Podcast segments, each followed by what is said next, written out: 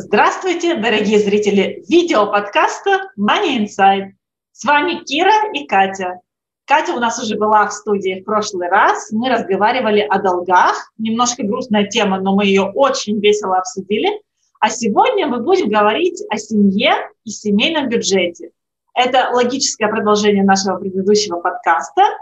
Но здесь мы затронем еще разные психологические моменты, потому что люди относятся к семейному бюджету по-разному. Катя, привет еще раз. Привет, Кира, спасибо. Ну что же, давай мы начнем тогда с того, кому важнее всего вести семейный бюджет. Ну, раз уж мы говорили о должниках в прошлом подкасте, то может быть им.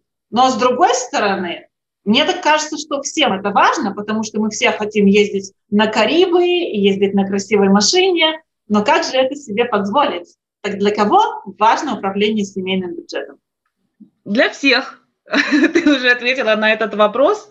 Ну, если мы будем э, продолжать немножко тему должников, то это первый вообще шаг. Что происходит и откуда началось? Как это делается? Берется план, который состоит из дохода, общего сумма и расходов, которые разбиваются на категории. И человек записывает в каждую категорию, сколько он думает, он тратит в месяц. Как правило, в этом шаге выходит, что у нас в плюсе все. У нас еще остается 200-300 долларов в месяц. Потом я рекомендую людям сделать э, упражнение за последние три месяца, посчитать расходы по каждой категории и внести в ту же самую табличку. Потом оказывается, что категория у нас больше, расходов там больше, и то, что раньше было плюс 200, 300, 500 долларов, получается минус 700. А кофе-то какой дорогой выходит, особенно Ой. капучино. Да, и как раз отсюда начинается ага-момент, когда люди говорят, опа, это я. И скажи, пожалуйста, как из твоего опыта люди по-разному воспринимают вот это вот бюджетные вопросы в семье? Потому что, ну, я вот не особо записываю свои расходы, я знаю, что я трачу много, причем по кредитной карточке. Есть ли различия из твоего опыта между женским мышлением и мужским мышлением, или какие-то есть такие стереотипы, которые в общем-то, соответствует реальности? Э, разное отношение к расходам. Отношение к расходам, оно действительно разное, оно делится как, ну, я не буду даже говорить стереотипно мужское и женское, это более как бы и структура личности, и как мы выросли, и как мы себя ощущаем. Ну, конечно, есть стереотипы, вообще над ними иногда смешно потешаться, ну, может быть, и затронем этот вопрос, но как бы вот это вот э, понимание, что мы этого достойны, и мы это заработали, заслужили, когда у нас э, нет средств на это, то, что пропагандируется рекламой. Отношение к бюджету, отношение к доходу, как э, к, к моей собственности, которой я распоряжаюсь здесь и сейчас, это, ну, правильно, потому что мы это заработали, ну, как бы без особой заботы о будущем, что ли. Это как бы присуще более молодому поколению. Если ничего в этом а, сфере не сделано, то оно как бы оно остается в нашей жизни как основной мотив э, поведенческий. Люди относятся к деньгам по-разному. Люди, которые начинают задумываться о бюджете, особенно и когда идет нехватка средств, как это дело сделать, чтобы оно работало для меня. Uh-huh. Вот тут начинаются интересные происходить вещи. Кто-то очень тактильный. То есть э, система конвертов бюджетного, да, да, очень известная система, когда есть конверты, на них написано что, на какой месяц, и вот если идешь там за удовольствием, вот, пожалуйста, тебе 50 долларов на месяц, вот как хочешь, так и это. на что хочешь, то и трать, но не больше. Да, и запишешь, какой день, сколько потратил, нужно положить сдачу обратно. Это очень визуальный, тактильный метод. Но многим людям он не подходит, потому что наша жизнь настолько сложна. И если я еще буду на конверте писать 17 э, долларов 46 центов, я буду несчастна. А как только мы становимся несчастными от того, что мы делаем, мы это делать перестаем. И мы к этому не возвращаемся. Для кого-то это важно. Кто-то делает несколько карточек. Или две, или три. Это mm-hmm. на основное, это на такое, это на такое, это на НЗ. И потом уже подводит итоги. Кто-то собирает эти талончики, подсчитывает. У меня есть подруга, она калькулятор. Я не могу. Кто-то, как я, мне проще после того, как я уже провела процедуру анализа, что происходит, и определила себе разрешаемую сумму на траты, Мне проще вот это вот туда положить и с ней работать, а остальное уже как бы, остальное наоборот. Первое, то, что уходит, то, что нельзя трогать, потом тоже остается, трогается до конца, ну, если есть, есть НЗ. То есть психологический подход у всех разный, нужно посмотреть, как кому что подходит. Кому-то не тратить на кофе помогает 100 долларов в кармане, ну, жалко разбивать. Кому-то ага. покупать еще одни туфли мешают луни и туни, потому что их считать лень.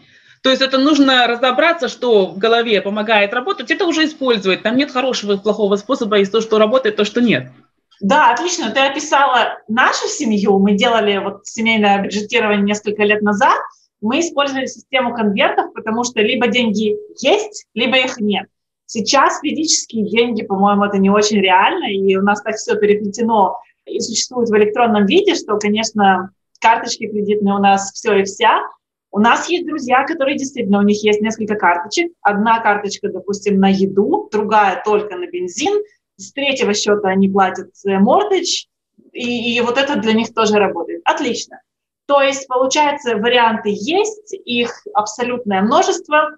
И давай тогда посмотрим, опять же, если люди приходят к тебе, какие основные этапы ты проходишь с ними, что помогает лучше всего и, кстати, за какое время? Это как бы процесс на годы или это можно за полгода все более-менее разрулить?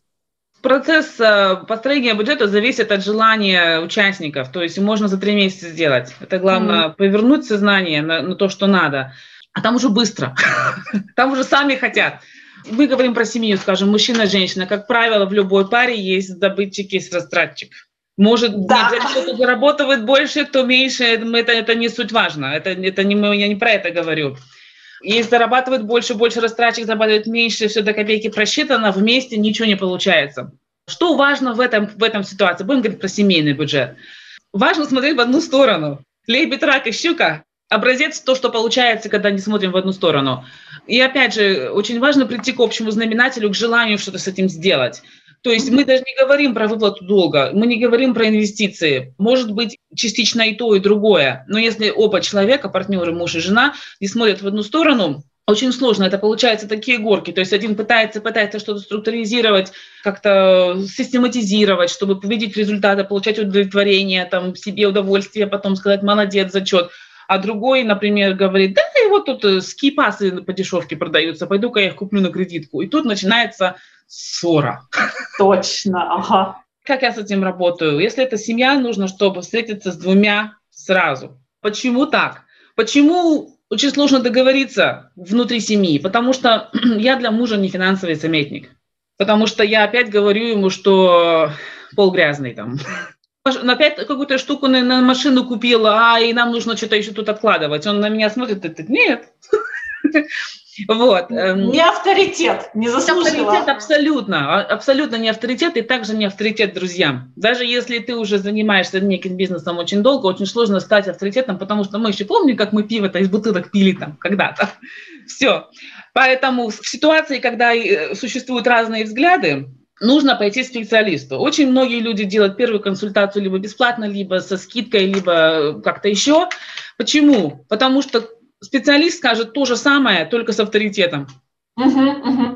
Да, и ты знаешь, я даже, я даже читала, читала, по-моему, статью в э, HBR, по-моему, о влиянии независимого специалиста на принятие решений. Ну, там было про организации, потому что своих-то работников мы не слушаем, а приходит э, человек, ну, не с улицы, конечно, а рекомендованный, и говорит то же самое, и бах, все закрутилось. И вот, видимо, с семьей это так же, да, с бюджетом? С семьей это абсолютно так же, это даже, как сказать, увеличено во много раз, потому что в семье замешано очень большое количество эмоций, которые проходила пара сквозь жизнь. Э, ссоры, там, может, даже какие-то измены, мамы, папы, тещи, свекры, это все как бы потом, когда говоришь, дорогой, ты опять потратил там 2000 долларов на, на детский скипас, а он тебе говорит, а твоя мама вот тут вчера была, и опять меня не слушала, и все, конец. Да, тут получается объективная точка зрения. Объективная Класс. точка зрения, да. Как сделать так, чтобы он согласился или она согласилась? Потому что подход, э, вот я тебе уже 150 раз говорила, не работает сто пудов. Опять будет ссора там или какая-то размолвка. Можно просто подойти, но это нужно быть готовым самому как бы последствиям этого шага. И сказать, дорогой, вот у нас есть там пять тем, на которые мы все время, у нас не согласие, да, вот давай поговорим вот по семейный бюджет сегодня. Ну, я не хочу ничего обсуждать, давай вместе послушаем специалиста, он бесплатный. Пожалуйста, сделай мне это одолжение, мы ничего, никаких решений не принимаем. Послушай, ты сделаешь мне приятно, если ты со мной туда пойдешь или Zoom откроешь. Взамен я готова выслушать, как бы сказать, твою претензию ко мне. То есть, ну, нужно быть готовым. Опять психологически это нужно сделать легко. То есть мы не жертвуем нашим хобби, мы не жертвуем а, нашими там растратами, которые для нас символизируют удовольствие, престиж. Эм, я этого достою. Ну, там много всего, да. Мы этим не жертвуем, мы приобретаем финансовую свободу, мы приобретаем в будущем путешествие, мы приобретаем в будущем уверенность в себе. То есть нужно повернуть сознание. Тут как бы специалист может только указать на это, что это надо так к этому относиться, но как к этому прийти самому, это уже как бы работа над собой. Это как бросить курить. Я не бросаю это удовольствие, я обретаю возможность бегать без отдышки. То есть как только повернешь сознание, и процесс уже идет проще. То есть там уже включается игра, соревнования, кто быстрее, кто больше, кто лучше – кто нашел лучший интернет-провайдера, кто придумал, как ездить на работу, чтобы бензина меньше тратить. Ну, как бы это не становится доминантной, но как бы это становится игрой в одни ворота. Угу. Понятно, то есть осознать проблему и постараться прийти к специалисту. Это вот такой первый полузерный шаг. Дальше что происходит? Ну вот дальше идет это упражнение, которое показывает на... Потому что мы интерпретируем факты. Все наши эмоции – это интерпретация фактов. И даже то, что нам кажется, что это факт, на самом деле не факт. Особенно это относится к растрате денег, если никогда не было бюджета. Да? Если мы никогда не видели, сколько мы тратим на детские секции, сколько мы тратим там на бензин или на что-то еще, или на игрушки, ну, куда уходят деньги, нам кажется, что это в норме. Если мы видим, что у нас, например, сумма, которая уходит, э, ну, на что, ну, скажем, на, на dining out, половина нашего grocery bill. У нас сразу так, м-м". то есть и мы уже по-другому относимся к идее сходить в ресторан. И, может быть, эта идея приходит к нам немножко реже, потому что у нас визуально мы это видим, как бы мы уже ощутили разницу. Это, это очень важно, потому что говорить, что лучше, что хуже, что работает, что не работает, можно очень долго. Но понять для себя, что конкретно у меня, где у меня несостыковки, э, это уже другое дело. Например, еще одна ситуация. Детские секции – это очень большая статья расхода. И э, там не просто, как сказать, э, tuition fee, который мы платим ежемесячно туда или по, по сезону, в зависимости от спорта, это еще и форма, соревнования, когда они были, и они обязательно вернутся ну, все, сопутствующая, сопутствующая тематика. И потом... Ну, конечно, везешь, везешь ребенка на, на карате, выпиваешь две, две чашки кофе, еще 10 долларов. Да, да. Вот. И когда вот это все суммируется, раскладывается, и вопрос не в том, что лишить детей удовольствия, а что, может быть, выбрать одно из трех и на нем угу. сфокусироваться. Угу. Да, или пойти, вот как, как мы открыли плавание в комьюнити-центре, и уровень хороший, и стоит, ну, вообще не сравнить с частными секциями.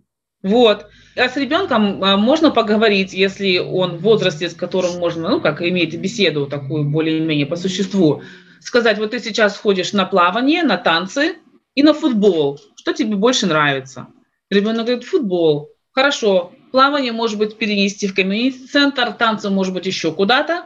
Вот, и э, если раньше уходило 250 долларов в месяц до 300, может быть, сейчас это будет ну, немножко меньше. Или что-то убрать. Должен состояться спокойный разговор про приоритеты, вот даже про детские секции. Да, кто-то считает так, кто-то считает так. И оба считают правильно. Почему? Потому что это их личное мнение, личное ощущение, с которым абсолютно нельзя спорить. Но если эти два мнения направить в одну цель, там, сэкономить деньги детям на обучение, например, да, то есть мы не, не забираем у детей, мы им даем на будущее. Mm-hmm. Тогда человек, который э, считал, что нужно ходить в самые лучшие клубы на все секции, подумает, скажет, да, действительно, я самому там, я повешу грушу в гараже, мы ее самому попинаем, да? То есть человек сразу просто видит по-другому, и как бы, и вот, пожалуйста, появились деньги на RESP.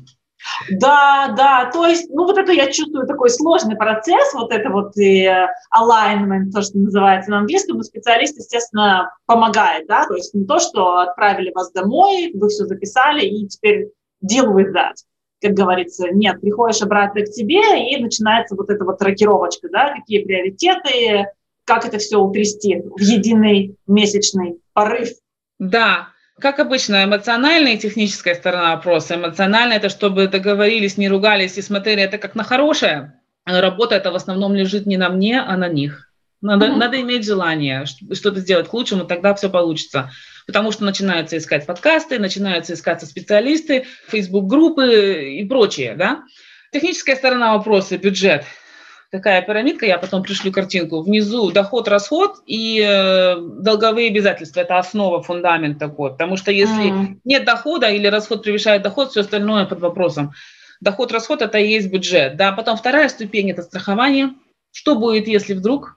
Тогда это все рухнет. Да? Потом идет у нас НЗ, как раз если вдруг сломался холодильник, протекла крыша, у нас есть деньги, которые вот так взял и заплатил. Uh-huh. Можно даже заплатить на кредитную карту, получить поинты и тут же выплатить. И только последний, ну не предпоследний этап, это пенсионное накопление. И потом уже над, над последним такое облако – это estate transfer, то есть передача все, что вы заработали в этой жизни будущим поколениям. То есть их вот пять таких больших шагов. Конечно, в каждом есть огромное море тем, мнений, подходов, но в основном у нас должны быть деньги, чтобы жить сейчас, потом еще передать на будущее. То есть э, доход, расход, бюджет, долговые обязательства, протекшн страхование от несчастных случаев и так далее, чтобы деньги не терялись, подушка безопасности, пенсионное накопление и то, как мы потом это все передадим, чтобы нас помнили хорошим словом. Слушай, ну отлично, такие радужные горизонты обрисовала. Прям меня радует, что решение это оно есть. Есть методология, есть люди, к которым можно прийти вот прямо завтра. И скажи, пожалуйста, наверное, последний вопрос. Обычно у семей, э, которые работают с тобой, сколько времени занимает не сам процесс вот планирования, а процесс вот этот вот установочный, когда у них их бюджетирование, вот это и траты приходят в равновесие, становятся привычкой. При желании за 2-3 месяца образуются, формируются новые привычки и желания. Обычно, если нету каких-то как сказать, катаклизмов, там, потери работы и так далее, пол, полгода. Но это не значит, что кто-то должен со мной сидеть полгода работать. Это значит, что в течение при этом времени вырабатываются достаточно хорошие как-то базовые привычки, которые могут уже сами, как снежный ком, уже потом они сами работают, они уже забыли, что у них когда-то были проблемы с бюджетом, или они знали, что там у них происходит. То есть у них идет как само собой разумеющееся, это уже есть, уже поехали дальше. Самый большой, самый как бы удовлетворительный момент – это когда люди осознают, что они могут это сделать. То есть если до этого казалось, что все против меня, и я не, не способен, я во власти там, внешних стихий, и это тот момент, когда человек смотрит и понимает, что я способен, я могу, я могу, это реально в моих руках, и там уже все, там уже все нормально. Катя, я должна тебя поблагодарить от всей души. Мы затронули очень важную тему. Я уверена, что не последний раз мы о ней говорим и уйдем еще далее в других подкастах, я прямо уверена. А пока что, дорогие слушатели, обращайтесь, у кого есть такие проблемы с планированием семейного бюджета, кто готов их решать. Для вас подкаст этот был и есть. А пока всем успехов в деньгах.